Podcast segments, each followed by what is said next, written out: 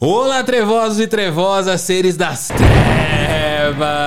Eu sou Daniel Pires em mais um episódio do LendaCast, o seu podcast de terror para ouvir antes de dormir. E esse, esse episódio especificamente, eu indico que você ouça, coloque o seu foninho de ouvido você ouça antes de dormir, assim, quando ao cair da noite, porque o nosso convidado de hoje é um cara que, primeiro, é difícil trazer ele, foi difícil. É um cara ocupado, mas eu, eu, eu sei o que aconteceu com ele durante esses tempos todos, porque quando ele passou da porta pra cá, era outra pessoa. É um cara que tá mudado de corpo e alma que está em outro patamar da beleza, aqueles loucos, né? E que está em outro patamar espiritual, mas hoje está aqui em forma física e espiritual também, que é o meu amigo Rodrigo, famoso tio Spook. Seu Obrigado. Hello. Esse podcast vai mudar de nome. Vai mudar de nome nada. Vai ficar esse nome. Ele estava dando outro nome pro meu podcast que eu não posso falar aqui porque o horário não permite. Vocês não conhecem esse lado do Spook Houses. Rodrigo, obrigado por ter vindo. Você viu? Metade veio. Metade, cara. Eu, eu, uma vez eu ouvi de uma amiga minha que ela falou assim, ela era toda milituda, né? Ela militava bastante, gosto muito dela. E ela falou uma coisa para mim que eu nunca esqueço. Ela falou: sobre o corpo do outro, a gente não comenta. É. Aí eu fiquei assim. Aí, mais o que ela, ela veio falar para mim? Ela falou assim: olha, sobre o corpo do outro a gente não comenta, mas Daniel, você tá magro. Você deu uma emagrecida. E quando você entrou na, na, Faz tempo que a gente não se vê. Faz quanto tempo? Mais de um ano? mais de um ano. Mais de um ano, né? O Rodrigo já foi em casa. Rodrigo e Dani já foram em casa. A gente já jogou o Ija juntos. Na Rádio 89. Na rádio. Acho que a gente se conheceu pela Rádio 89. Sim. Quando eu tinha o programa 89 Freak Show com a querida Dani Taranha, beijo Dani.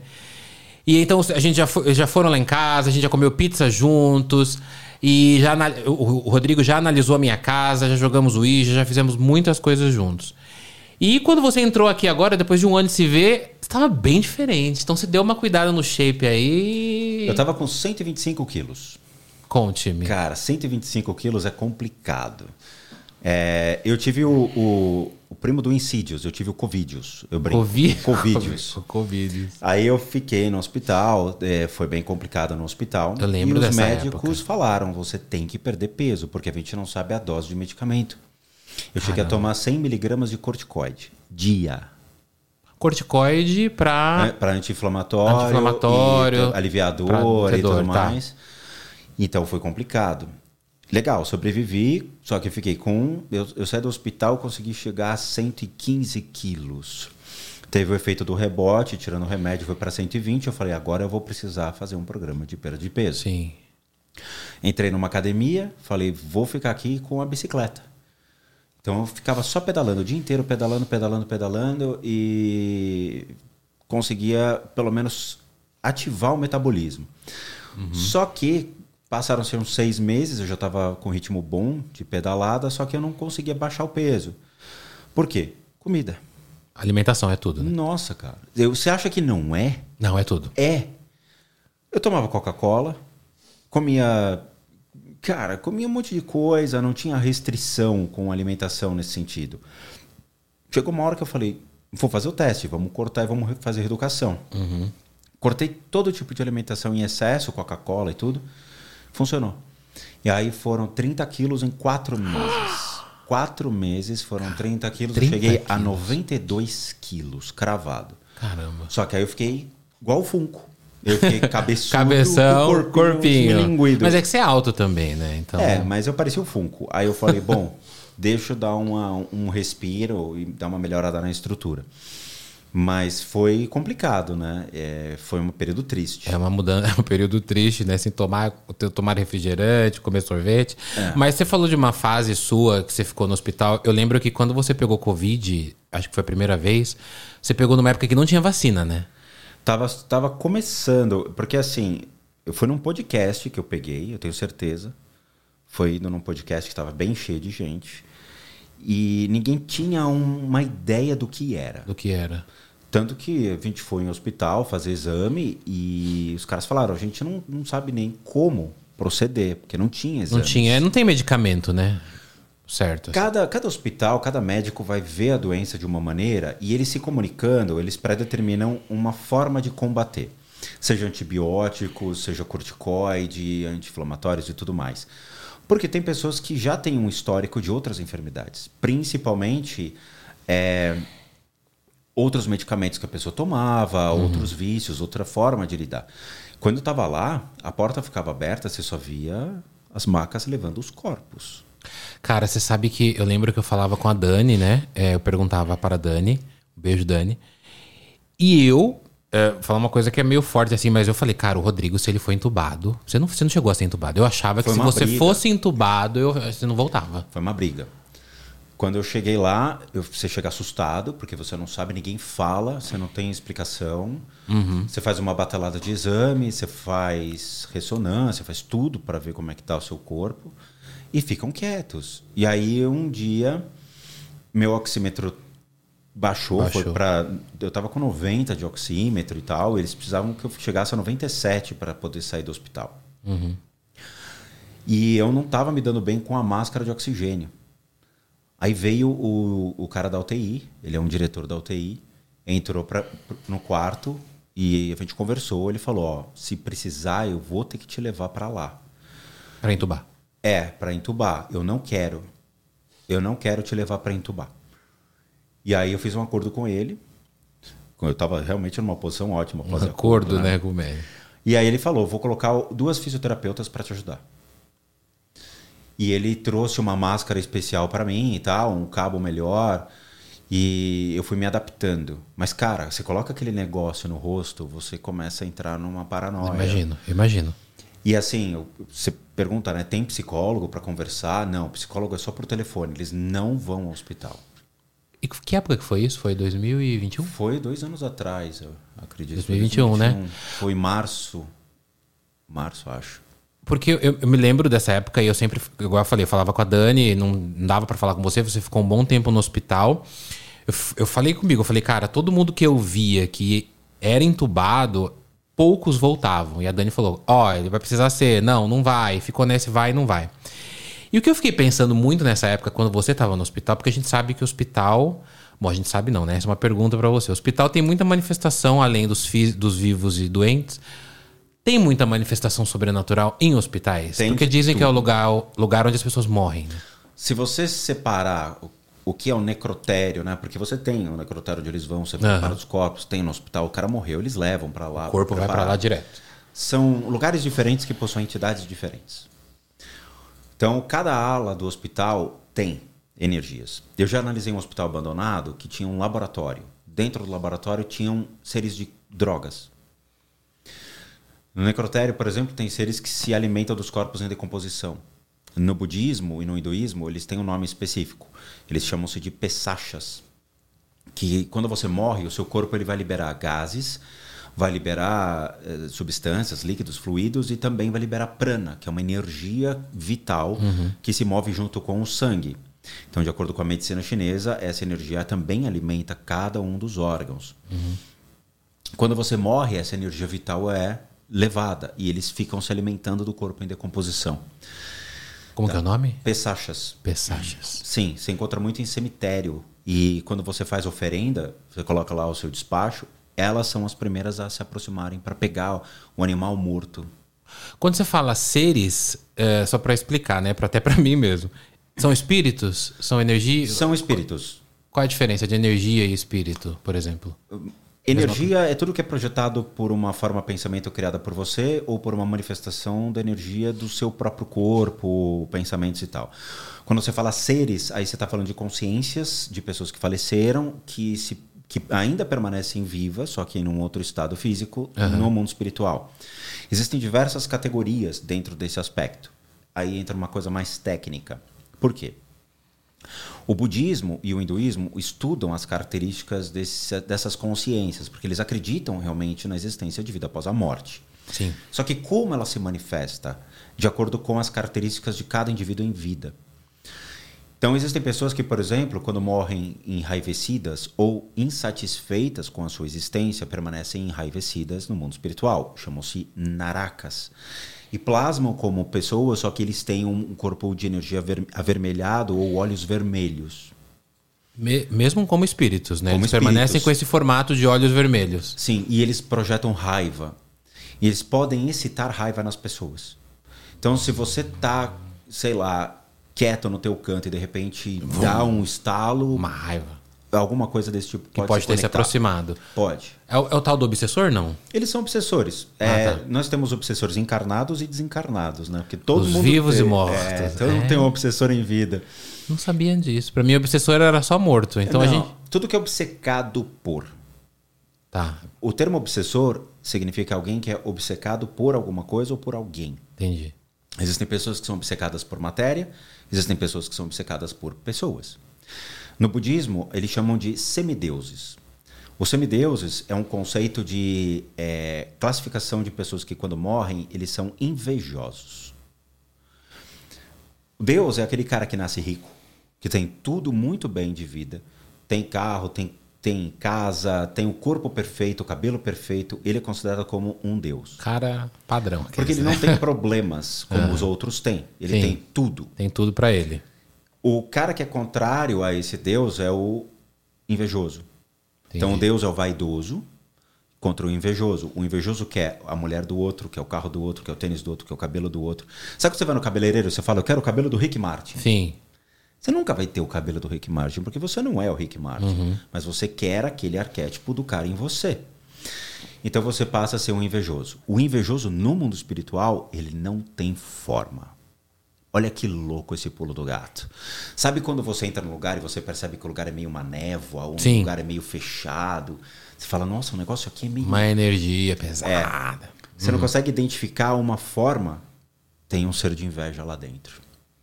Caramba, porque eu sempre ouvi que o obsessor é exatamente esse que vem pra sugar a energia da gente. Então a gente fica mal, tal, e o cara, e o cara, né? O obsessor fica ali, tal, tal, tal. Como que um obsessor gruda na gente? É, você não fica mal. Tem pessoas que podem ter de tudo. Ah, Você pode ter picos, por exemplo, de vícios. ah, tá. Você pode, de repente, querer balada de segunda a segunda. Você pode querer fumar, você pode querer beber. Você pode ter. Tem obsessores de academia, por exemplo. Tem. Sério. Tem. Por isso tem gente que é viciada em academia. E viciado em corpo perfeito, Ah. estética e drogas que facilitem esse meio. Tem. A gente falando em vício, então entra em tudo, né? Academia, Tudo. sexo, Vaidade, comida, Comida. vaidade. Sim. Tudo que transita em nesse aspecto de que colabora com algo da sociedade que foi criado gera uma expectativa. O, o mundo espiritual ele é um reflexo do nosso mundo físico. Ele só existe porque o mundo físico existe. Existe. Quando existe um pensamento, existe uma ação aqui. Tá? Então, na hora que você fala, é, vou consumir uma droga, o seu corpo de energia muda, o seu corpo físico muda, o seu corpo emocional muda. Tudo muda. Automaticamente, no mundo espiritual, você gera um impulso. Você atrai seres que são compatíveis com aquela energia. Com aquilo que você quer, né? Então você está vibrando aquilo, você cria formas, pensamento, emoções e intenções, e você atrai seres que são compatíveis. Quais são os seres compatíveis? Pessoas que eram usuários de droga e morreram. Porque ainda permanecem ligados e conectados àquilo que fazia bem a eles.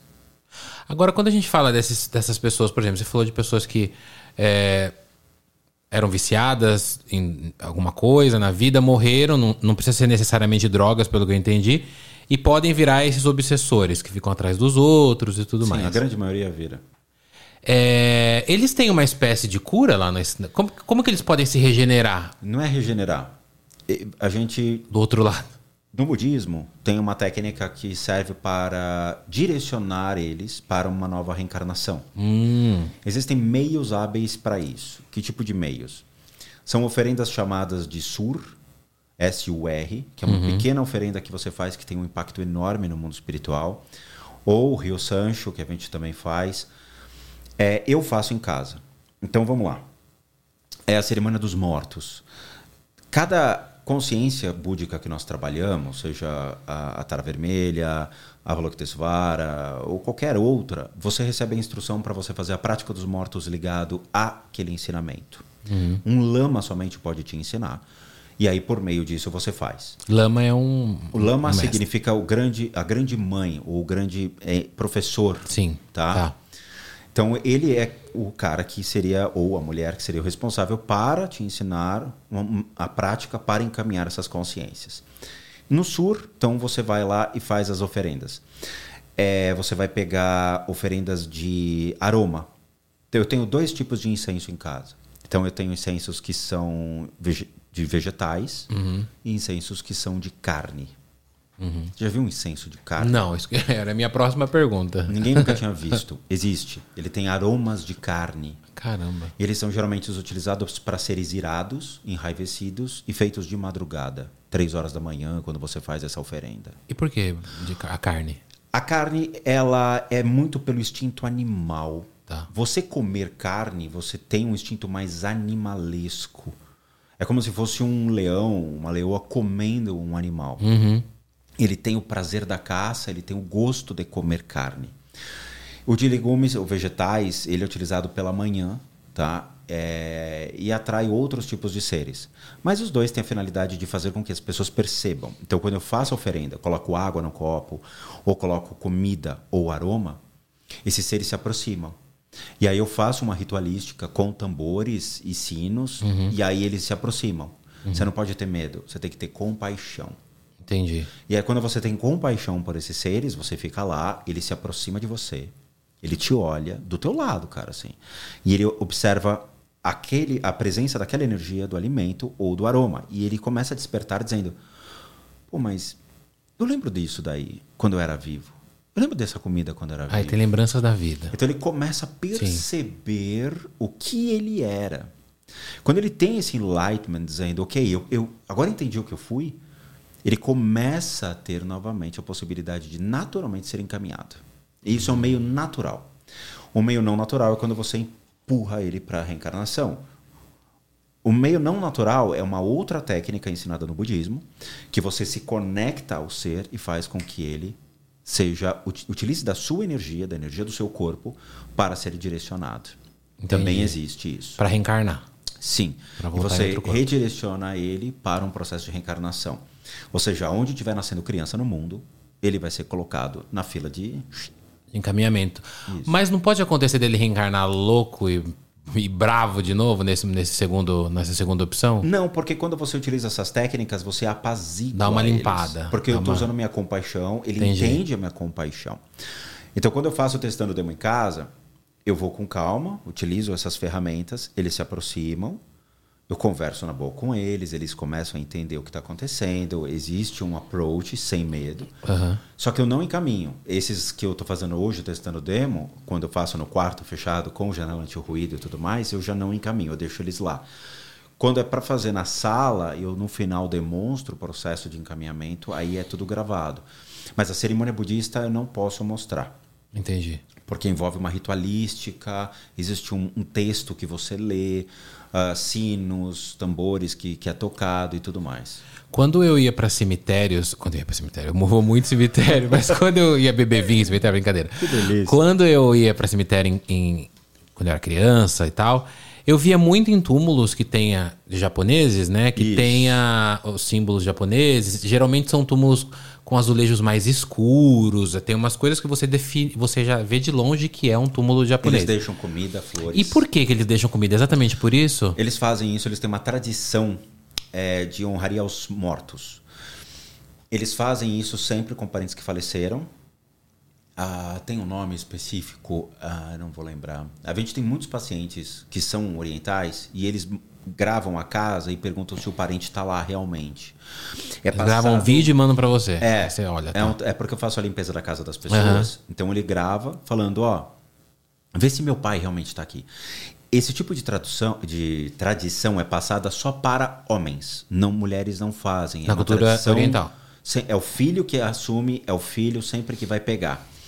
E aí o que ele faz? Morreu o filho, morreu o pai e tudo mais, ele deixa no altar a foto e Uhum. Sim. leva o prato de comida favorito do pai ou de quem morreu. Era isso. Coloca lá, deixa flores, separa tudo, faz uma oração para louvar uma ancestralidade e para também que, se tiver a consciência dele, que seja apaziguado.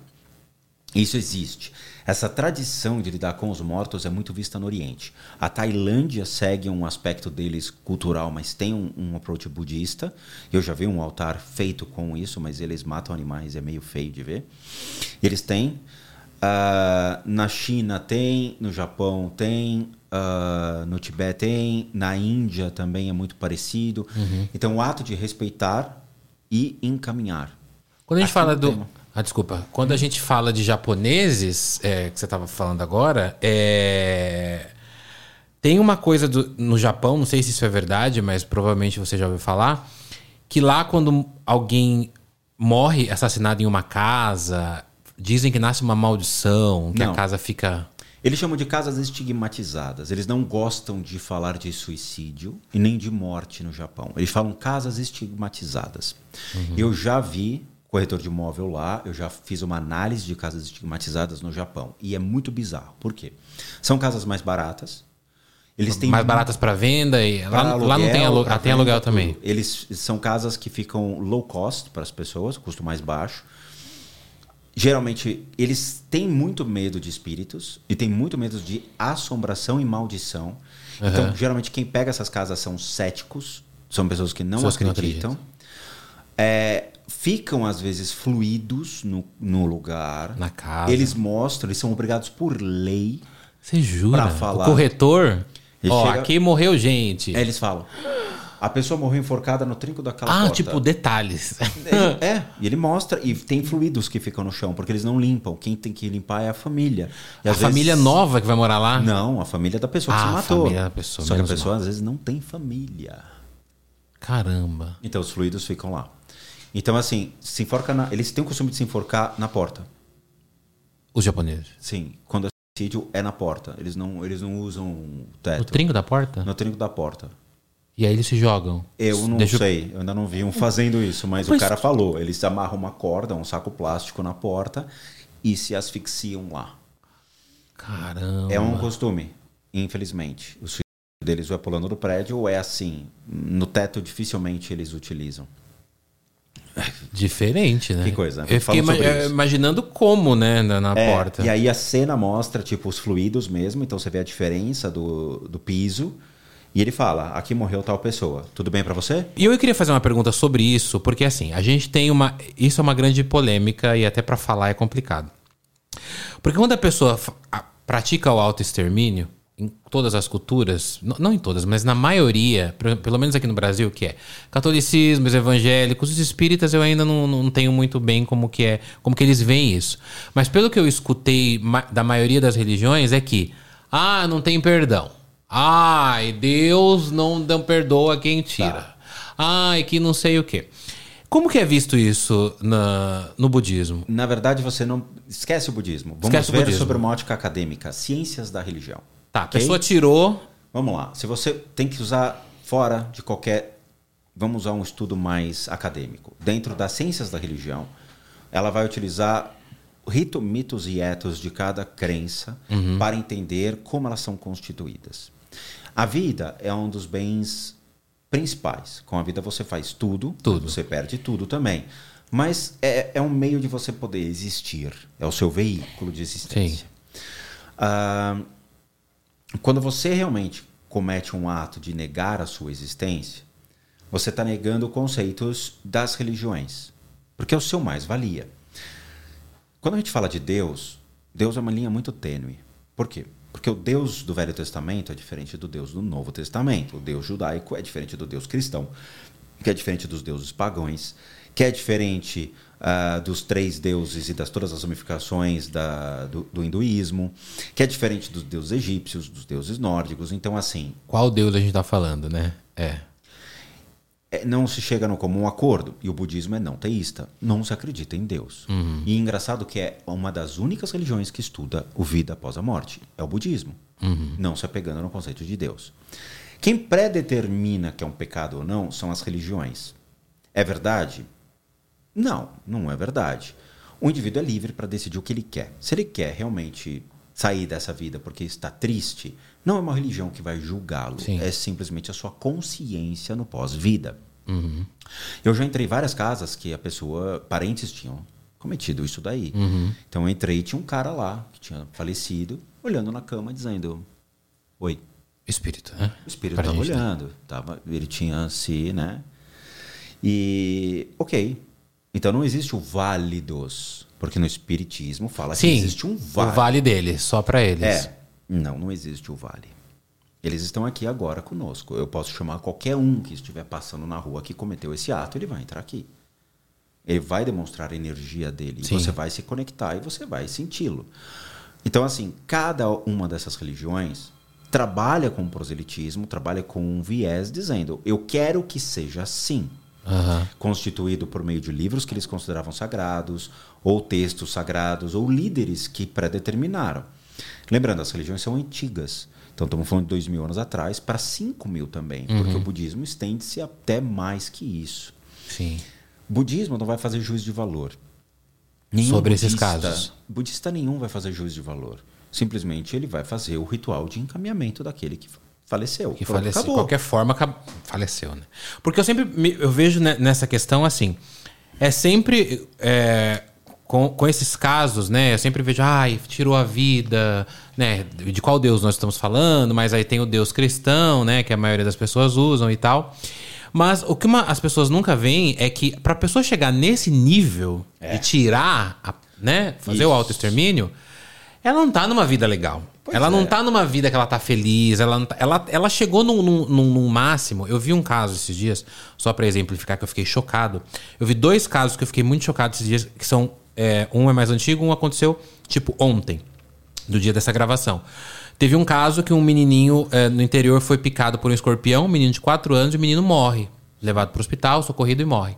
Os pais cometem, porque os pais não aguentam a, a morte da criança, eles cometem autoextermínio. O pai morre, a mãe não. A mãe fica viva, mas fica é, em estado é, complicado, né? Ela, mas ela tá viva. Esses outros. Teve um caso que aconteceu recentemente, foi em Campo Grande, de um pai que foi pilotar com o filho, filho de 13 anos, ele tinha um avião. os- ele deixou o filho pilotando o avião, fez vídeo deles pilotando, e aí o avião cai e os dois morrem. Aí a mãe, que tava em já tinha depressão, acaba tirando, a- né, fazendo autoextermínio. Então, quer dizer, eu sempre percebo que as pessoas elas têm um pré-julgamento sobre, Sim. sobre o espírito, elas não sabem, elas só vão jogando o que elas ouviram. Sobre o espírito dessa pessoa que praticou autoextermínio, que acabou com a própria vida, elas já criam muitas coisas que são piores do que a pessoa já vivia. Então, assim, não basta a pessoa já sofrer na vida, ter depressão, ter doença, ninguém ajuda a pessoa, ninguém consegue ajudar a pessoa, que a pessoa tá num buraco sem fundo, a pessoa comete, a pessoa, ah, vai sofrer ainda mais. Isso, Isso. me incomoda muito. Para mim também. Eu acho que é uma covardia. Ninguém está aqui para apontar dedos e fazer julgamento das pessoas. Não se faz isso. Então, assim, o budismo é isento de julgamentos. Se aconteceu isso, aconteceu. O motivo não me interessa. Não me interessa, exatamente. Vamos tentar fazer algo pela consciência dela, porque está perdida no bardo. Tá? O bardo é um conceito de que seria o, o mundo espiritual seria o bardo. Ele não sabe achar o caminho para renascer.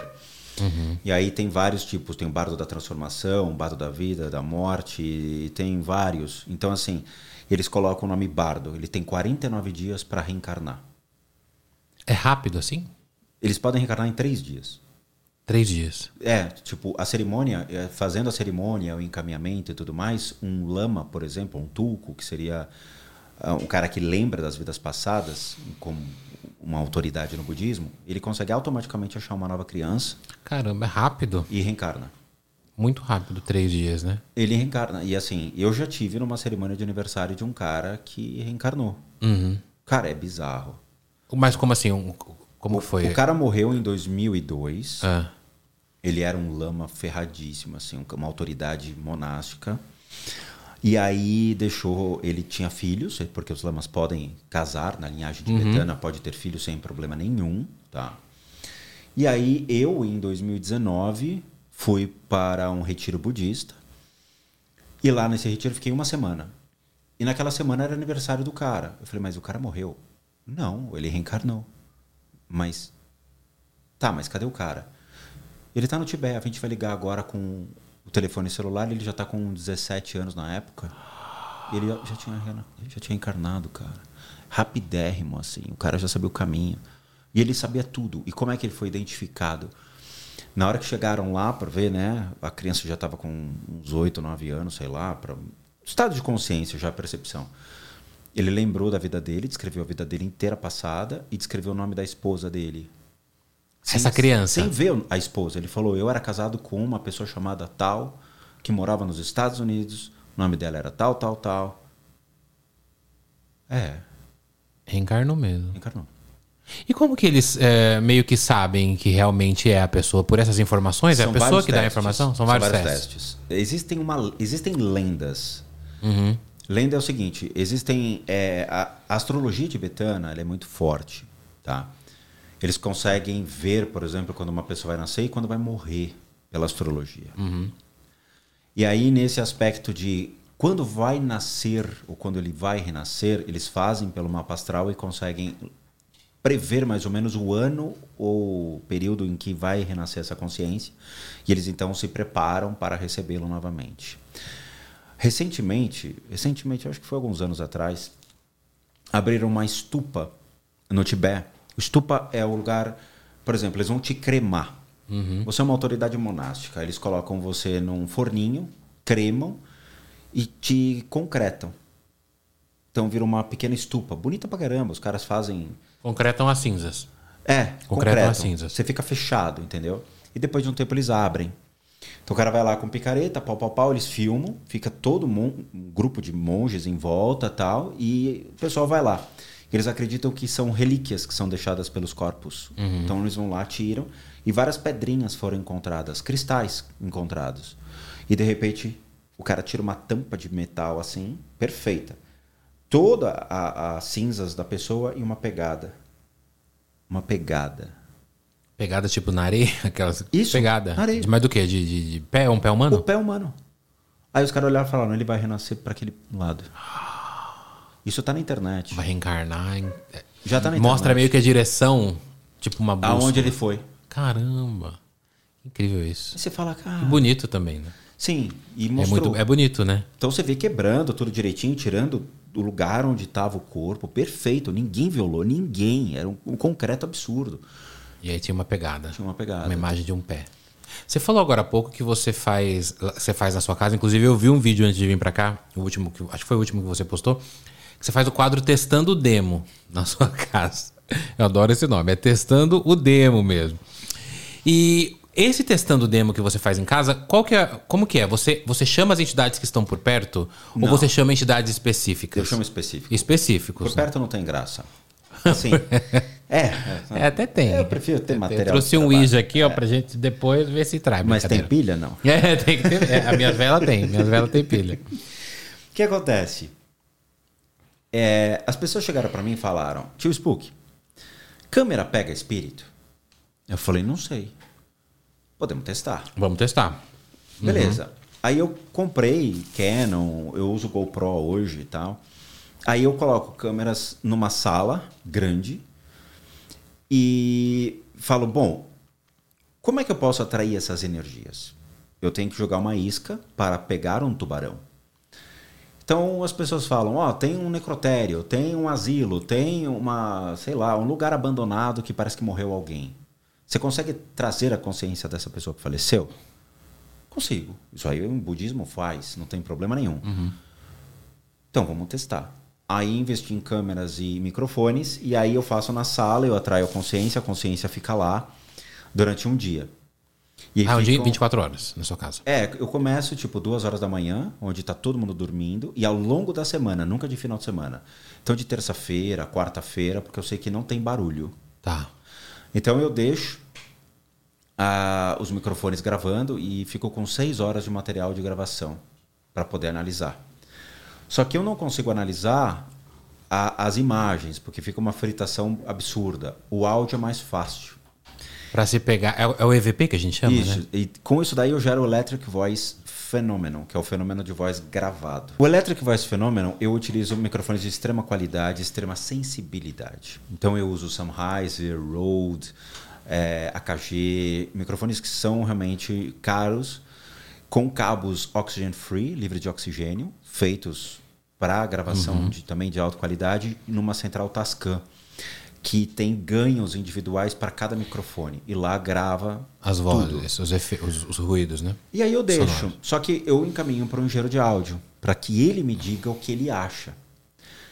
E aí. Ah, pra um profissional mesmo, Sim, um claro. cara. Eu Entendi. escuto a, pri- a priori, Entendi. faço marcações dizendo o que eu realmente considero que sejam sons estranhos. Aham. Desconsiderando moto, grito, cachorro, é, coisas do dia a dia. Vizinho. O vizinho, eu não tenho vizinho em cima. E vizinho embaixo são senhores de idade que dormem, então não me causa um problema. Então, assim, e outra, é praticamente um por andar onde eu moro. Entendi. Então não tem Então não tem estresse. problema de vizinho de porta, né? É, e outra, gente eu uso janela de ruído, eu tenho dupla camada de vidro na janela, então assim, isola bastante a parte externa. Mas mesmo assim, o microfone é hipersensível. Então, a duas quadras eu pego um cachorro latindo. Uhum. Entendi. É sério. Então aí ele analisa e fala, tem ou não tem. Ele utiliza um recurso de um programa lá, é o RX, que ele coloca Human Voice e ele rastreia na onda harmônicos que compõem uma voz humana. Aí ele seleciona e fala, aqui a gente Aqui tem, tem uma uma, coisa que é bizarro. Então do, do Samuel, o baixista do Mamonas, eu fiz. Aí você escuta na sala um, ei, ei, ei, sem parar assim. E para. Depois volta, ei, Voz de homem. ei, metalizada, parece um robô. Aí ele falou, cara, o que, que você tem na sala? Eu liguei a câmera e falei, não tem nada. Eu tenho uma televisão que está desligada, não tenho videogame, não tem nada na tomada para evitar qualquer fator de estática ou interação com, com os microfones. Não tem nada, eu não tenho brinquedos na sala. Caramba, isso me lembra alguém testando microfone, sabe? Já que ele era de banda, né? Pois ei, é, ei. só que ficou direto no microfone e assim, a um meio palmo, uns quatro dedos assim. Direcional, né? Tudo é direcional. Igual a gente aqui Ele é um falando. shotgun. Então ele ficou direto olhando para o microfone e falando: Ei, ei. Era o, do, o baixista dos Mamonas Assassinas. Eu fiz do baixista. Então você escuta. Aí eu chamei o, o assassino do hotel Cecil, Qual deles? O Ramírez? o Ramírez. Ah, foi O legal. que esquartejava as meninas? Isso, e só jo- que as meninas ficaram olhando, né? Então ele ficou no meio da sala Você trouxe ele e elas? e elas vêm junto, todas as vítimas. Eu chamo quem Tão matou- junto com o assassino? Eu chamo todo mundo. A gente faz um bacanal lá. Espírito, né? Bacanal é espírito sobrenatural. Meu Deus. Eu, eu tava tentando lembrar esses dias quem era esse assassino. É, ele É. era. Ele esquartejava e eu acho que ele jogava. Ele é porto-riquenho. Ele jogava o. Era alguma coisa como Midnight o nome dele, eu esqueci agora. O Hotel Cecil é aquele hotel, pra gente lembrar, que a. Aquela moça morreu dentro do, do- da caixa d'água, que É. tem a. Né, é a Elisa Lam, né? Que, que tem aquele, aquele episódio do elevador e Isso. tal. Então você chamou ele pra tua casa. A Isso. consciência e dele as pra tua casa. todas. Mas peraí, você chamou só ele e elas vieram ou você chamou todo mundo? Chamo todo mundo. Chamou todo mundo. E elas vieram juntas. Isso. E aí no fundo você escuta a voz da menina atrás do microfone. Isso foi percebido. Você escuta uma voz feminina murmurando atrás do microfone, observando ele. E como que foi? Como que fica o, o- o teu apartamento, assim, a energia condensada Ah, ali? ah, ah, então, eu faço isso sozinho. Aham. A Lilo, quando fica, que é meu cachorrinho, ela acaba passando mal, ela vomita, Tadinha. só pela energia. O cachorro pega, né? Não é que pega, mas ela percebe Sente. que tem algo errado. Então ela fica olhando pro canto, olha pra mim, tipo, fez de novo, né, pai? É, fiz. Aí ela acaba tendo que dormir comigo no quarto. Então eu fecho as portas, ela fica lá comigo para evitar qualquer tipo de contato. E a Lilo ficava incomodada. Teve o de Amityville, quando eu fiz, a Lilo ficava rosnando pro closet. A Lilo, levei a Lilo pro quarto e de repente ela viu um vulto passando pelo closet. Você chamou o assassino, o Ronald Defoe? vez. Sim, eu chamei o Butcher, o açougueiro, né? É. Chamava. Chamei ele. Cara, eu fiz muita coisa. Eu Tô vendo. Annabelle. Não, você chamou. Cara, esse da Annabelle. Mas eu queria que você contasse um pouquinho do, do MTV e eu quero. A minha pr- próxima pergunta era a Annabelle. Mas o, o de MTV é o Ronald Defoe, ele morreu há pouco tempo, né? Sim, mas o que eu trouxe? A energia da casa de Amityville. Ah. Veja, Porque você- falam que a casa é assombrada, é uma das então, mais, né? A pessoa, por si só, ela tem a intenção, então forma, forma o pensamento, a emoção e a vontade de matar. Sim. Beleza? Isso são gatilhos. Então eu tenho barreiras em todos eles. Eu tenho uma barreira racional que diz: pra que, que eu vou matar? O emocional diz: puta, eu até queria matar, mas. Vai me dar trabalho aqueles. É, não, não. Eu, eu não. É melhor não sentir isso. Ou quando vai na ação é o dar trabalho, entendeu? Uhum. Tenho a vontade, penso, gostaria, mas vão me pegar porque eu sou um cara bom, cagado. aham. Então, gera essa energia na casa. Fica, porque os obsessores são atraídos. E como ele já tinha esquizofrenia, bipolaridade, Sim, tinha sim. um monte de enfermidade, atrai muitos seres. Então, quando atraiu esses seres, eu falei, cara, eu quero o gancho da casa. Tá. Então, eu trouxe a energia da casa para minha. Então, tudo que está envolto ao assassino eu quis testar. Isso pode ser feito, mesmo com pessoas em vida. Eu posso atrair da Suzanne von Richthofen, por exemplo. Cara, é- é- olha, você tá tirando, você tá lendo meus pensamentos. Eu, imagino a energia daquela casa, cara. Dá pra tirar. Dá pra puxar pra minha casa e, e filmar. Me dá dá um- pra fazer isso. Cara, a gente. Ai, devia ter trazido umas velas de verdade pra gente trazer da... pra agora pra cá. E quando você trouxe de MTV, como que foi, assim, a energia da casa? Aconteceu um fenômeno estranho. Entraram insetos. E naquele apartamento não tinha como entrar insetos. O que que é? Começou a ter surtos de insetos. Na Inseto, noite. tá. Insetos. E eu olhava para aquilo e falava, gente, não E tinha isso na casa. Tinha. Tinha isso na casa. Por quê? As energias, existem seres do mundo espiritual, pessoas que faleceram, que vibram energias mais densas e que insetos ficam atraídos, Aham. tá? Tipo infestação, né? Um monte de. É infestação não, mas você olha e você vê, cara, por que, que na casa inteira só tem ali? Tá. É que nem filtração, né? Por que, que só tem ali? Por que, que inseto só tem ali? Então, começou a dar insetos. Eu estranhei, falei, tem alguma coisa estranha. Porque nenhum outro testando demo deu isso. Nenhum, nenhum, nenhum. E não tem inseto na sua casa centenas. normalmente? Tipo, não, Não. não aparece de algum lugar? Não, se aparece é só pernilonguinho, mas tinha uns insetos verdes que você olha e você fala, caracoles, mosca, varejeira, você fala, não tem o porquê. Caramba. Não tem. E estranhei. Aquele foi interessante. Mas tem uns que são, por exemplo, eu fiz com o Pazuzu Al- Algarde, que você não conhece. Quem? Pazuzu. Não conheço. Aquele Pazuzu seu- é do. Queria. É o. Tudum, psh, um momento de descontração com Pazuzu. Quando eu fiquei chocado quando eu vi a estátua de Pazuzu pela primeira Não é vez. aquele. Não é Vamos aquele? Lá, não, aquele coitado daquele Pazuzu. Pazuzu, Coitado. Pazuzu é filho do vento. Ele, na verdade, é uma, a- um arquétipo de um deus sumério. Os sumérios eles são muito antigos. Eles acreditavam que a Terra é um deus, o ar é um deus, a atmosfera é um deus. Então, a união da atmosfera com o céu cria o deus alado, que é o Pazuzu. Pazuzu é só uma alegoria para representar o vento Tá. ok? Ah, então ele, quando os, o Nabucodonosor começou a destruir todos os impérios e unificar um único Deus, ele viu aquela estátua e falou: ele não pode ser adorado como um Deus, porque eu sou um Deus. Ele tem que ser destruído e colocado como um demônio. Então Pazuzu torna-se um demônio. O complicado é que tanto para os assírios, os sumérios e os mesopotâmios, principalmente os mesopotâmios, que tem lá ah, as tábuas deles, os deuses eram duais. Então, se você não honrá-los e louvá-los, eles podem te matar. Da mesma maneira que os hindus. Os hindus eles são duais. Parvati, que é uma linda deusa, vira Kali em seu estado enfurecido. Então, se você errar com ela, ela te mata. Já era. Entendeu? Então cria-se o arquétipo, infelizmente, da deturpação desses arquétipos que seriam coisas meu, da cultura. Pazuzu Algard era um homem, ele nasceu na Inglaterra, ele eh, já era um demônio em pessoa, uma pessoa bem desequilibrada mentalmente, e que não tinha valores na, na sociedade. Então ele matava, roubava, ele aprontava pra caramba. É o Entendeu? corpo seco, né? Nem É. o diabo, nem o inferno quer. Ele cometeu alguns crimes e tudo mais e foi morto. E aí eu trouxe as energias dele e ele pra casa. Cara, foi um do- dos mais difíceis testando a demos que eu já fiz. Mais que a Annabelle, mais que o Butcher, mais que qualquer outro, qualquer outro. Esse cara foi inteligentíssimo. Mas por quê? O que aconteceu lá? Ele virou uma anomalia no mundo espiritual. O que acontece?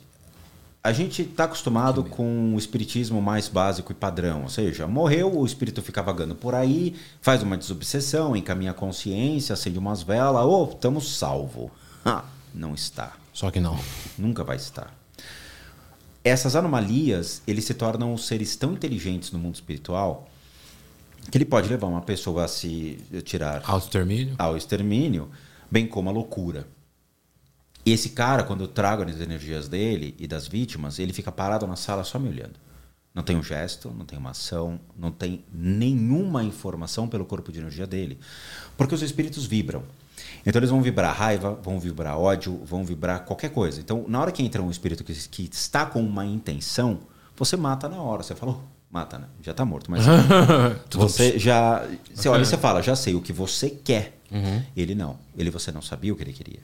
Esses são os mais perigosos, pois ele já tem a consciência do que ele é e do mal que ele faz. E por isso ele fica só ali te olhando. Esse cara me dá medo. Por quê? Porque ele, ele sabe como fazer o mal. Então ele parou e ficou olhando para minha cara. E o cara. E eu irritava E ele agora? e, E nada, nada. Irritava e nada. Irritava E ele sozinho? E nada. Ele e algumas vítimas. Ele, ele matou duas pessoas.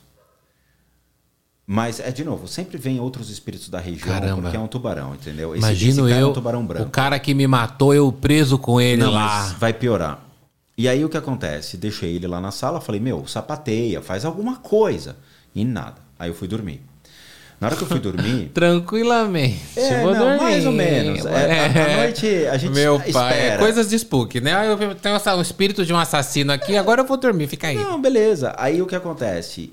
Eu escutava a voz dele ecoando na minha cabeça.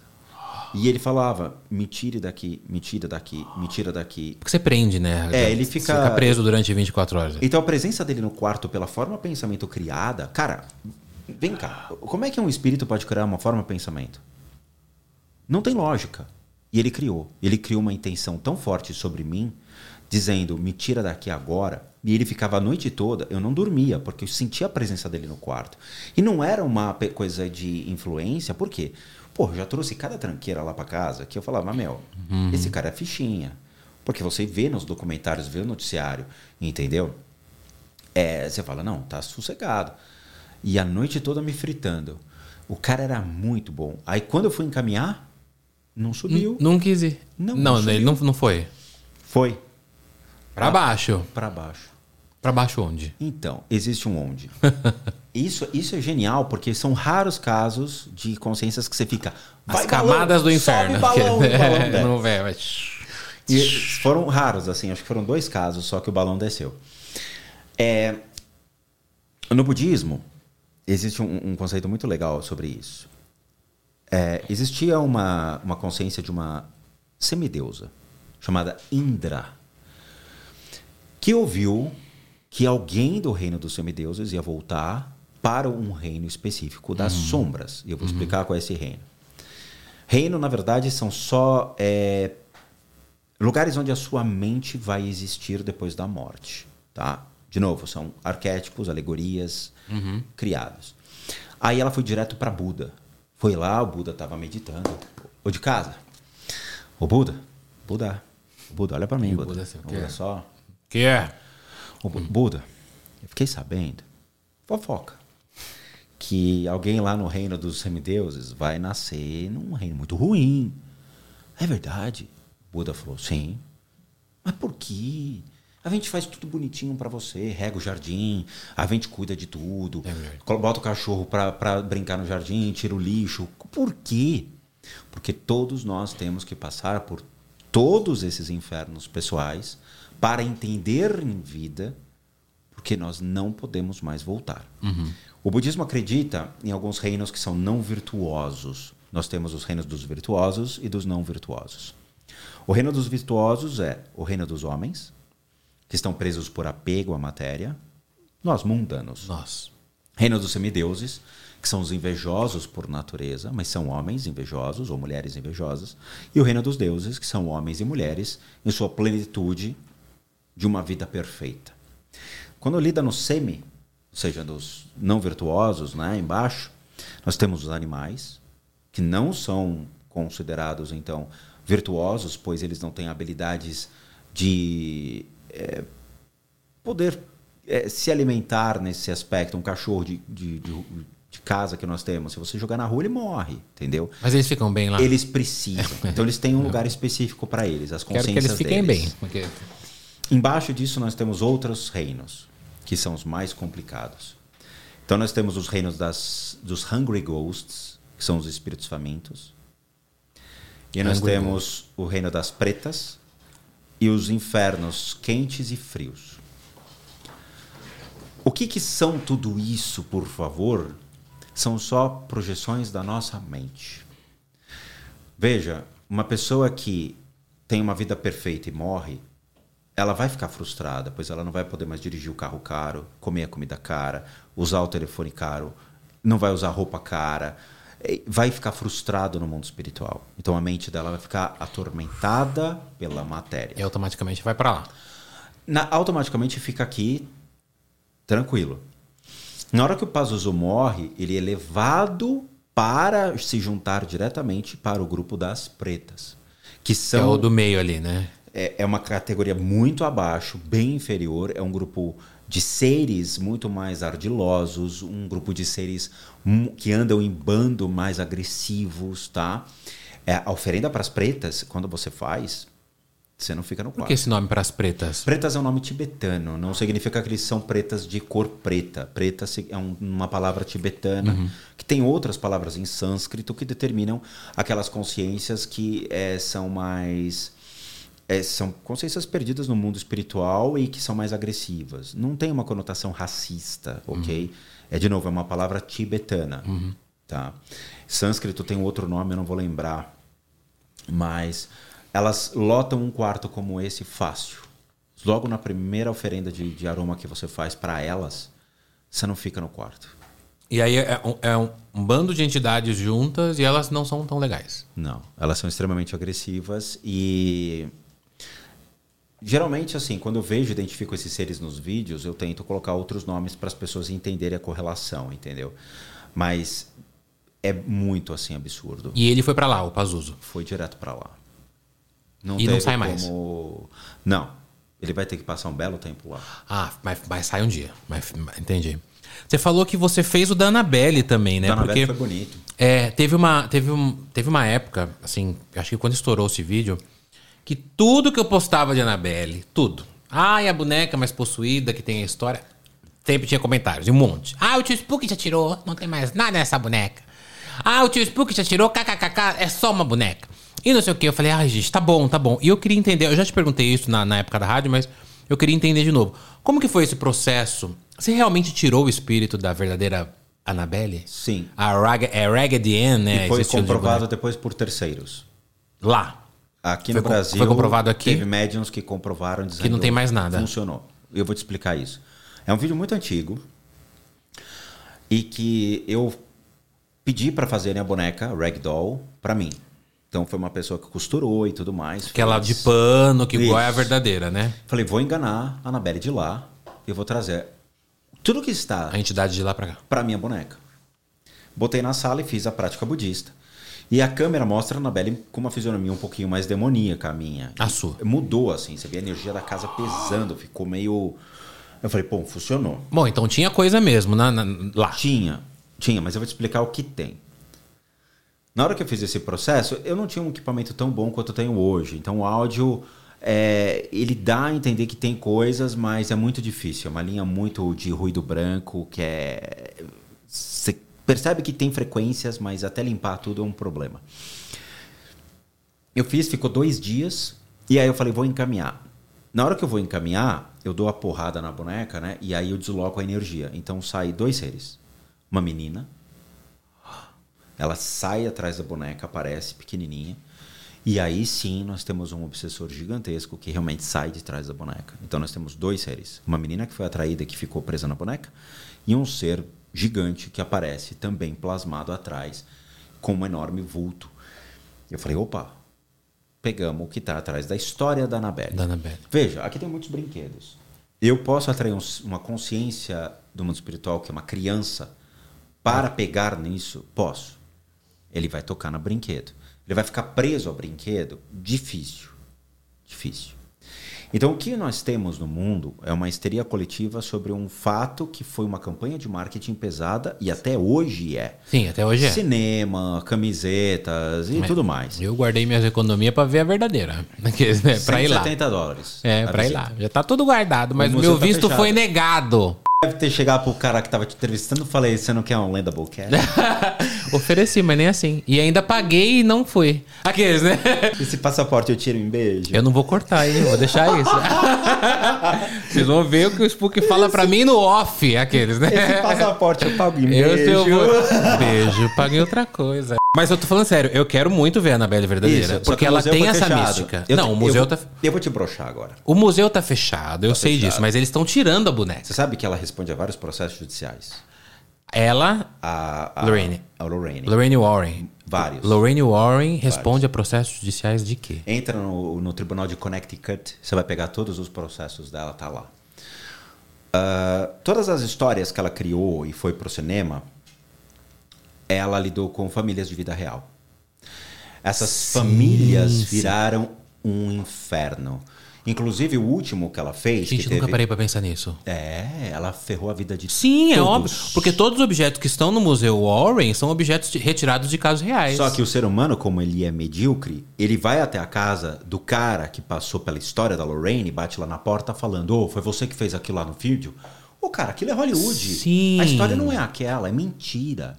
Todas as histórias que a Lorraine fez eram metade ou um terço de veracidade. Tá. Ela aumenta a história, ela costura a história, ela vai ter que criar um enredo assustador Pra ter um hype. para vender. A última, que foi do menino lá, do Canil, que matou o rapaz. Que é a história de invocação do Mal 3, né? Do- É. A única coisa verdadeira Do no Cheyenne. filme era o colchão d'água. Que era aquele que o menininho deitava, aparecia Não um tinha rosto. nada daquilo. Tanto que o menino foi preso, ele negou. Assim, a- foi uma puta mentira, porque a Lorraine tentou fazer realmente com que o demônio fosse culpado em juízo. Sabe quantos processos existem em Connecticut transitando quem culpando o demônio? Mais de 100. Caramba. Eu peguei os processos. É meio li. que comum lá, culpar É o comum. diabo. Só que você chega na cadeia, né? Não tem ninguém. Aí o cara fala, nossa, mas a cadeia tá vazia? Vazia nada, mano. Ó, aquele demônio ali. Mas que demônio? O demônio ninguém, preso. não, o demônio sai pela fresta. corpo do e cara botou lá. E botou lá. E o cara, o o assassino cara tá tá livre. livre, né? Sim, mas o demônio tá preso. É, é. São mais assim. de 100 processos que estão transitando em Connecticut só culpando o demônio. Só. Por quê? Porque virou uma febre. Sim. Peraí, se a Lorraine quase tentou, eu posso tentar. Posso tentar também. E virou um filme, né? Isso, e o menino foi preso, ele assumiu o crime, tá? Então ele fala que foi tudo uma grande farsa, a Lorraine mentiu. Ele realmente matou o cara, ele assumiu, foi preso. Ele assumiu, cara. Ele sai de lá, ele pega a menina e ó, se manda da cidade. Por quê? Porque toda a cidade queria porque queria fazer justiça por causa Com do as próprias filme mãos e tudo tal. mais. Sim. E ele processou a Lorraine. Caramba, eu fiquei sabendo que os donos da casa da, porque a casa de invocação do mal do primeiro filme, aquela, aquela casa mostrada no filme, ela é um cenário, ela é, ela é a casa de proprietários. Sim. E eu, eu ouvi falar ah, que os proprietários estavam enfrentando muitos problemas com vândalos que iam lá, Sim. queriam fazer rituais, porque acreditavam que aquilo lá estava amaldiçoado. E aquilo era só um cenário. Isso. Agora, isso que você falou faz muito sentido, porque todos os objetos do museu são retirados de casos reais. A Anabelle é de um caso real, até a caixinha do Homem Torto de 71 é retirada de um caso real. Ah, tem a Shadow Doll, tem o Satanic Idol, tal, tal, tal. E tem vários que Só são tem de casas. um que é verdadeiro. Só tem um. Um, Um objeto que é real. Fora a Anabelle? Annabelle não é real. Todos aqueles lá são tronco de árvore que tem cara Eles, de demônio. eles Hum. são réplicas. Só tem um que realmente é real. E você não vai acertar qual é. Posso tentar? Vamos lá, me dá dicas. O mais bizarro de todos. Mas que você olha e fala, meu, isso aqui é uma marmeleca. Daqui não tem porquê. É o mais É real. que é o real. Eu, você já me falou uma vez, é por isso que eu vou lembrar, é o piano. Não. Não é o piano, então calma. Mais dois. Dá dicas. Dicas do universitários pra É de mulher. O espelho. Não. O vestido de noiva. Quase. Falta um. O colar. Perfeito. É o colar. O colar que tá na noiva. O colar é real. O colar realmente tem um espírito conectado a ele. O resto, não. Eu Não, mas analisei tá- o museu. Você tá me dizendo, Spook, que o único objeto que realmente é assombrado de verdade no Museu um Warren colar. é só um colar. É verdade. O resto é tudo alegoria. Sim. Eu analisei piamente cada objeto. Nenhum objeto tem energia. Caramba. Só o colar tem, tinha realmente um espírito feminino conectado. Mas qual é a história? Você sabe desse colar? Não sei, mas realmente tinha um espírito feminino. E como você fez essa avaliação do, do Museu Warren? Foi por vídeo? Sim, o Você que o acontece? vídeo? Teve uma menina nos Estados Unidos que pagou a visita e pagou mais. Usou lá dizendo que tinha um canal com não sei quantos mil inscri- mil inscritos e tal. E, o- e o, quem conduziu foi o genro da O Lorraine. Tony Sparrow. E ele abriu, fez questão, para fazer só para ela a visitação. E aí ele mostra a Annabelle de, de frente, e ela viu. Ela tirou conseguiu gravar, tá. Gravou tudo. E ela foi cada objeto, ela mostrou cada objeto. Essa menina não é a Madison, uma loirinha? É, É, ela a mesmo. Madison Heisen. É. ela que ela e a família dela moraram na verdadeira casa de Invocação do Mal, em Rhode Island, né? Eu, eu conversei. Conversei não, né? Ela comentou num vídeo meu porque ela fez uma live. Eu lembro dessa live. E foi através dessa live que você Foi- fez a, a- Exatamente. E aí eu avaliação. fiz. E aí ela fez as fitas proibidas da Lorraine. E aí o bicho pegou. Mas é o quê? Eram fitas VHS? Eram os erros dela. Foram crimes que ela cometeu. Erros? Erros e crimes. Durante o. Não, gravação não. Erros de comportamento humano. Ah, durante muito tempo, a Lorraine e. A Lorraine, o marido dela, o Ed e o, o, o Tony Sparrow aí, O genro. eles viajavam nos Estados Unidos para encontrar demônio nas pessoas e vender isso. O que acontece? Ela fez um contrato com igrejas locais, xerifes locais, para todo e qualquer caso que apareça, contacte primeiro ela. Não médicos, não psiquiatras, padres. n- ninguém. Então, ela tinha padres, pastores ali, que ligavam para ela falando: Ó, aqui na cidade surgiu um caso, você quer vir? Ela ia. Era todo um comboio. Tanto que no caso Enfield, ela foi expulsa da casa. Ela não gravou. Aquele Enfield eh, não Que é a história da Invocação do Mal 2. né? daquela menina que fica pulando na cama. Ela não participou. Ela nunca pisou lá. Tanto que o Ed tentou, o psiquiatra barrou, falou: você não vai entrar aqui de jeito nenhum. O Ed falou: você tá sentado numa montanha de ouro, você sabe disso, essa história vale milhões. Ele falou: cai fora daqui que você não presta. Quem falou pra quem? O psiquiatra que estava Falou pro Ed, Ed Warren. E o Ed falou: você tá sentado num emaranhado de grana, você sabe disso. Aqui a gente pode fazer muito dinheiro. Cai fora. Tanto que depois provaram que a menina mentiu. Era só uma voz gutural que ela fazia. tá? É. Oh, Quem, quem desmistificou? A própria irmã dela. Então, nessas fitas, ela recebia informação. Ela recebeu informação de um cara de Connecticut, que era um fazendeiro, que achava que o demônio estava com ele e que ela, a Lorraine, tinha que ir lá fazer o exorcismo. A Lorraine convence que era o demônio de verdade. Chega lá, bota crucifixo, água benta e tudo mais. E nada de tirar, nada de tirar, nada de tirar. E ele ligou duas horas da manhã para ela, falando: Eu não estou bem. Ao invés dela falar, vá no médico, como é padrão, procedimento que todos devem fazer primeiro, antes de achar que é o demônio, ela falou: Desculpa, não posso mais fazer nada por você. E desligou o telefone. Ele pegou um calibre 12, disparou contra a mulher e depois ele se disparou contra ele. Você lembra o nome desse cara? Não é Maurice, não? Não sei o nome dele. Teve um caso, assim, do Maurício Exterior, que chama, que a gente já falou, mas não sei se é o mesmo. É, então assim, a Lorraine não foi culpada. Então ela tem esse contrato. E quando saiu o caso ah, desse, o último filme deles, Evocação do Mal aí, O 3. o, muitos padres falaram que aquilo foi uma mentira, que todas aquela, aquelas cenas nunca existiram. Eles nunca permitiram o Ed e Lorraine entrarem junto com eles na casa. Caramba. Nunca. E Pera aí, esse do, do, do Enfield. da criança. É do Enfield, é o- é o 2, então. Não, Ah, das- do. Agora o último deles que saiu. Que, Que é o do crime. do cara que matou a menina. Tá. Tá? E que nunca aconteceu nada daquilo. Do cara que matou o- o chefe, O né? chefe. O é, chefe. que saiu com a menina depois, casou com Isso. a menina. Então tudo aquilo foi uma grande mentira, uma grande armação de Hollywood e da própria Lorraine. Então, no New York Post saiu também notícias falando que era mentira. Teve várias, várias. Desmistificaram ela, falaram: olha, não é real. Não é real. Ela morreu, né? É, morreu. Morreu em abril de 2019. E você sabe que agora o genro dela tira todos os. eh, a maioria dos objetos, principalmente os mais bombados, tipo sai a Annabelle, sai a- o Satanic Idol, sai a Shadow Doll. E ele faz uma exposição e ganha e fatura, né? Sim, mas o Zack vai comprar, provavelmente. Aquele Zé que. É como é é o nome dele? Bagans. Que tem, o, que tem um museu também, né? É, provavelmente ele vai comprar na Belly. Provavelmente ele vai comprar os objetos. Uma grana, né? Claro, o Baita cara é grana. rico pra caramba. Então ele vai levar. Tenho quase certeza que ele vai levar.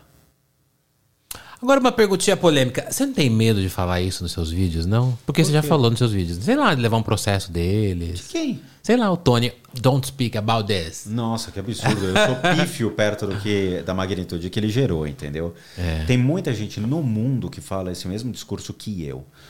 Mas o Tony não vai se importar comigo. E, assim, Cara, Lorraine não está viva para se defender, para dizer você é o filho da fruta. Your mother. Por que você concorda comigo que, por exemplo, a para você tem o, a questão de você vê os espíritos, você vê as entidades, você vê as energias. Então Sim. você fala isso com propriedade. Nós, né, leigos, a gente não, eu não vejo. Para mim tá tudo assombrado lá, tanto que eu tenho muita vontade de ir no Museu Warren. Então, quando você fala isso, é, me acende um, um- um- Não é um alerta, mas um medo. Será que o Spook não tem medo de falar? Não, não tenho porquê. Até porque eu estou amparado pela lei. Eu tenho uma religião, de acordo com a minha É o que você crença, acredita, sim, sim, sim. Tá? De acordo. Eu, eu tenho 30 anos de estudos de religião. Eu passei 10 anos no Espiritismo. Então, eu trabalhei Mas como com- você tem, você tem 25 anos? Então. Aqueles, né? Com a cutânea de 25 anos. Eu entrei no centro espírita aos 16 anos, 17 anos de idade. Tá? Fiquei tanto no espiritismo kardecista quanto de umbanda. Foram 10 anos trabalhando como médium de incorporação. 12 anos em ordem esotérica, como Rosa Cruz, Martinismo, Sociedade das Ciências Antigas. Estudei judaísmo por alguns anos. Vi que eu não poderia ser judeu. Aí depois eu fui para as técnicas de terapias complementares e em 2007 eu entro no budismo para conhecer. Em 2007 eu tomo, 2017 eu tomo votos dentro do budismo e me converto praticante do budismo. Então assim, todas essas religiões têm pontos de vista sobre isso. Como obviamente eu estou amparado dentro do critério de uma religião, eu estou dando meu ponto de vista sobre todas essas religiões Sim. que eu passei, Sim. como elas lidariam com esse aspecto. Se o cara quer montar um museu e falar que é assombrado, eu não vou falar nada. Ou eu. Eu falo pro cara, seja feliz. Eu tenho um museu que tá montado, inclusive. Cara, assim, dá para colocar espíritos num museu? Dá. Bora, bora, dá para assombrar mais o negócio? Dá. Sabe? É, dá para fazer o negócio ficar pior ainda? Porra, se dá, entendeu? A questão é, transforma o negócio em algo real. Sim. Ok. Eu Que é perigoso, né? contra. Veja, tem muitos caras que têm canal no YouTube e que saem entrando em casas abandonadas. Casa abandonada não é casa assombrada. Sim. Não significa que uma casa abandonada, em ruínas, é um lugar onde vai ter espírito. Sabe onde tem espírito? Embaixo da tua cama, dentro do seu armário. Atrás de você. Que delícia. Então, assim, Atrás de em mim. todos os lugares que Tem. tem gente, tem, Tem. seres te acompanhando. O metrô, então, porra, é uma suruba.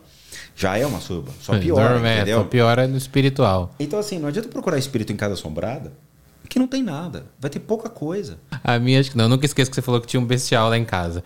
Ó, a gente tá chegando no final, Spook. Eu, mais uma pergunta que eu sempre eu trouxe pra te fazer e não posso deixar de fazer. Eu queria saber como foi a, primeira, a sua primeira vez. A sua primeira vez, quando você viu um espírito. Eu, eu, eu fiquei nessa dúvida. Eu falei, como foi a sua primeira vez? Olha como você é. Que a Anitta riu lá atrás das câmeras. Minha primeira vez, a gente nunca esquece, né? Nunca. Puta, como que foi quando você viu o primeiro. Como que foi o seu primeiro contato com o sobrenatural? Você falou que entrou no espiritismo com 17 anos. Eu entrei porque eu queria respostas. Tá. Acho muito ruim quando uma pessoa fala, "Ah, eu vejo espíritos desde os seis anos de idade. Mentira. Por quê? Você não sabe o que você está vendo. Não é espírito. Pode ser qualquer impressão que você venha a ter. Sem contar a criatividade infantil, né? Eu nasci em irmã. 1975. Quando a gente falava em espíritos, a gente falava, o cara tá louco. Porque não tinha comprovação como tem hoje, ou mesmo uma abertura maior de informações sobre isso. o que é um espírito. Hoje, cada esquina tem um centro espírita. Cada esquina tem um batuque. Você vê, tem centros espíritas que se pulverizaram. Naquela época, era sempre na casa de alguém, meio que, ah, meu tio, ele vê, de repente ele pode te ajudar. Era uma, sempre assim. Então, aos 16, 17 anos, eu vou até a Luz Divina, na- Horácio Laffer, entro lá e começo a entender o que é. O que eu via quando criança. Veja, meu pai trabalhava no mercado financeiro. Então o estresse era muito grande. As responsabilidades sobre uma família era muito grande. Então ele atraía, obviamente, qualquer consciência ali. Eu morei perto de um hospital. Perto de uma delegacia de polícia. Então o fluxo de melecas era enorme. E hoje existe uma comunidade enorme né, perto da minha casa, e onde eu morei durante muito tempo. Então, assim, violência, seres, energia sempre trafegaram pela casa. Então, aos seis anos de idade, sete anos, eu tinha impressões de estar vendo coisas, mas eu fiquei quieto. A primeira interação que eu tive, real, assim, com uma consciência que aparentava ser espírito, foi quando eu fui atropelado. Aos 14 anos de idade. Caramba.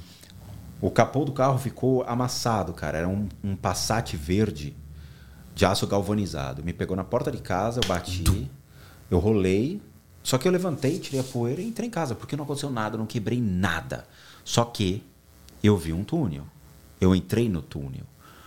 Cara, eu entrei no túnel. Eu lembro nitidamente.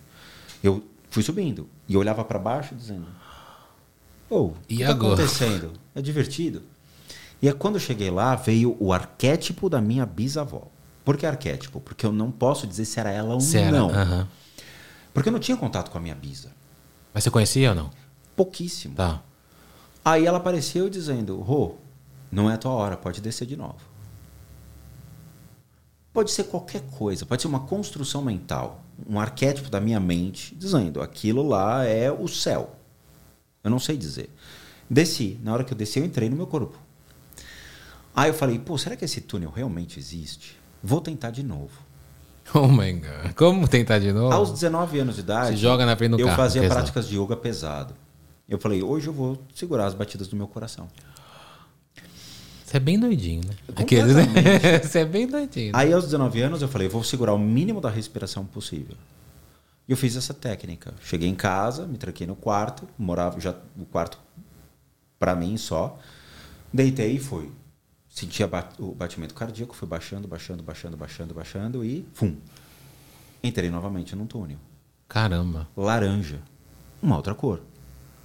Então, peraí. Será que uma relação entre um túnel de um acidente é diferente de um túnel de uma pessoa que tira a sua. Que, que, que- Será que é? O- qual era a cor do outro túnel? Do primeiro? Branco. Era branco. O outro era laranja. O segundo era laranja. E aí eu realmente, quando eu cheguei lá em cima, eu falei a coisa mais estúpida que um ser humano pode falar.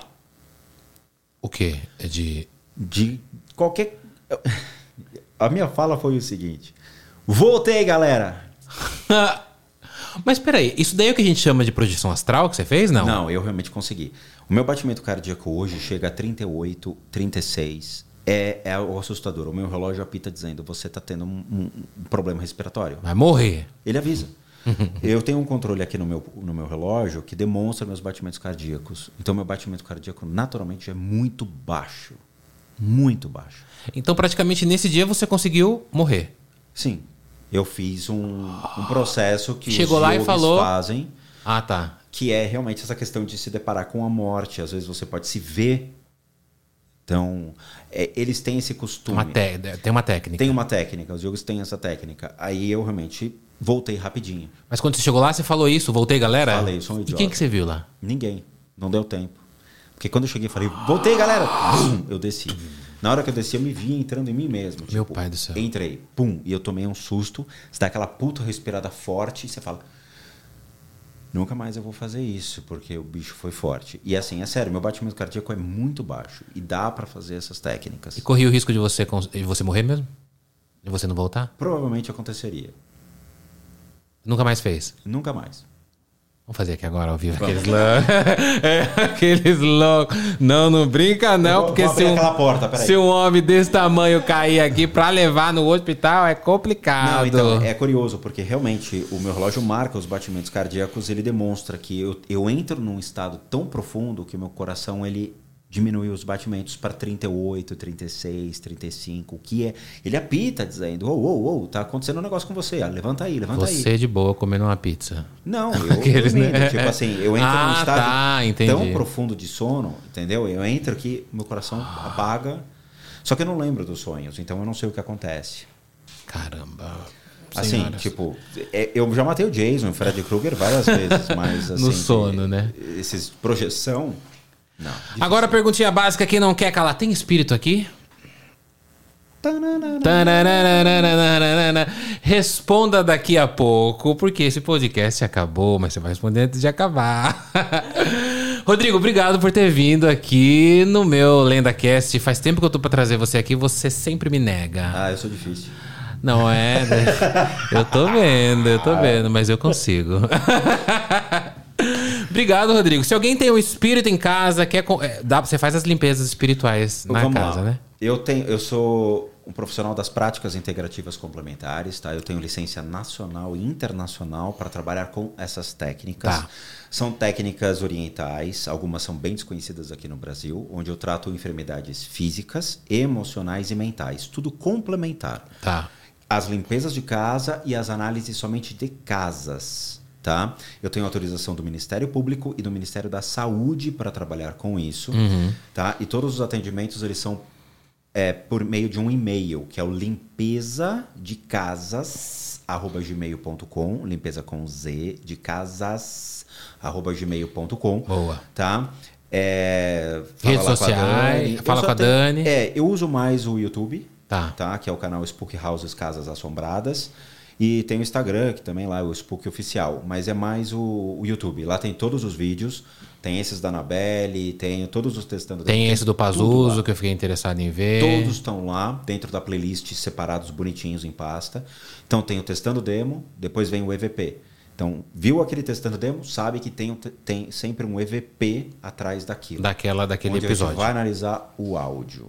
E aí a pessoa te manda e-mail pro limpezas de, limpeza de, De casas, arroba gmail.com. com. Fala com a Dani, que é a sua Isso. esposa, e ela marca com você um horário e É. você faz o. E aí é, é online, né? A maioria. Isso. E a gente tem feedbacks assim lá, então tem depoimento de pacientes, e-mail de pacientes, tem laudos médicos, laudos de veterinários, que gente que traz cachorro, gato, periquito, papagaio, dinossauro. Então, assim, a gente acaba trabalhando, tratando muita gente e animais também. Então tem, sim, depoimentos muito legais de gente que saiu de enfermidades seríssimas e Que conseguiu legal. se alavancar novamente em vida. Boa. E antes, né? Porque eu sei que você. eh, Todos nós temos haters, né? Mas eu, eu sempre vejo você dando umas patadas lá. Mas antes que a gente termine, eu sempre quero dizer que é o que o Rodrigo falou: é a fé dele, é a crença dele e das pessoas que procuram ele pra fazer esse tipo de trabalho. Então, se você for um desses que vai vir aqui, ah, esse cara é isso, esse cara é aquilo, você também é isso, você também é aquilo. Pode comentar isso porque dá engajamento, aquele, né? mas você vai levar uma bordoada, porque eu já vi o Rodrigo dando bordoadas ótimas eu tenho- no- na, na internet. Tem uma vez que um cara comentou assim, eu nunca esqueço: "Ó, Rodrigo, você é meu mestre. Você falou: não tenho, eu não tenho discípulo, não sou mestre de ninguém. Abraços. O cara. "Ah!" Não, tem uma pior. Você quer uma Fala, eu pior? quero uma pior. Teve um moleque que veio encher meu saco. E ele começou a me ofender e tal. E eu falei, não foi educação que seu pai lhe deu. Aí ele falou, meu pai morreu. Eu falei, eu sei, ele tá aqui do meu lado falando isso pra mim. O moleque tá até hoje na posição do Chaves. Eu também estaria. Eu também estaria. Eu estaria em exposição fetal aqui. O moleque. Oh my god. Falei, Nunca teu mais. pai tá aqui do meu lado falando isso. E aí? Pede desculpa pra ele. Cu- É, é, ixi, toca fundo. Tá, tá vendo? Vai brincar com o Spook. Mas é sobre isso, Rodrigo. Obrigado, viu, por ter vindo aqui no Muitas LendaCast. Olha o tamanho do braço desse homem, aqueles loucos. Eu falo isso pro Rodrigo porque ele é meu amigo, tá? Não vai comentar aqui que eu tô assediando ele, não, porque não tem nada disso, que nós somos muito amigos, Ele bem, sempre me assediando, não tem problema. bem íntimos. Bem, não tem problema, vocês ouviram. Obrigado a todos que acompanharam até aqui o LendaCast. Anitta, querida, obrigado, amiga. E a gente vai fazer a limpeza dessa casa aqui um dia, será? vai gravar. Vamos, vamos. Eu vou mostrar o que tem aqui. Tá. E a gente vai fazer os testes pra ver quem é sensível à energia, quem não é. Ah, eu quero participar. Eu sei que a Anitinha capota. Essa aí capota, né? Ela capotou uma vez, lembra quando No jogou o Ija. Vum, foi embora. Ela foi puxou um embora. ronco nervoso. Pois é, então se você quiser acompanhar o Spook nas redes sociais dele, tem o YouTube, se você procurar é, Spook Houses Casas Assombradas e também Spook House nas outras redes. Você tem que fazer TikTok, Rodrigo. Eu não sei dançar. Tem que fazer. Não, mas não precisa de dança. Eu danço, eu danço, mas eu só danço intimamente. Mas eu não danço, tenho que fazer. Se você ia bombar no TikTok, o pessoal pede muito você.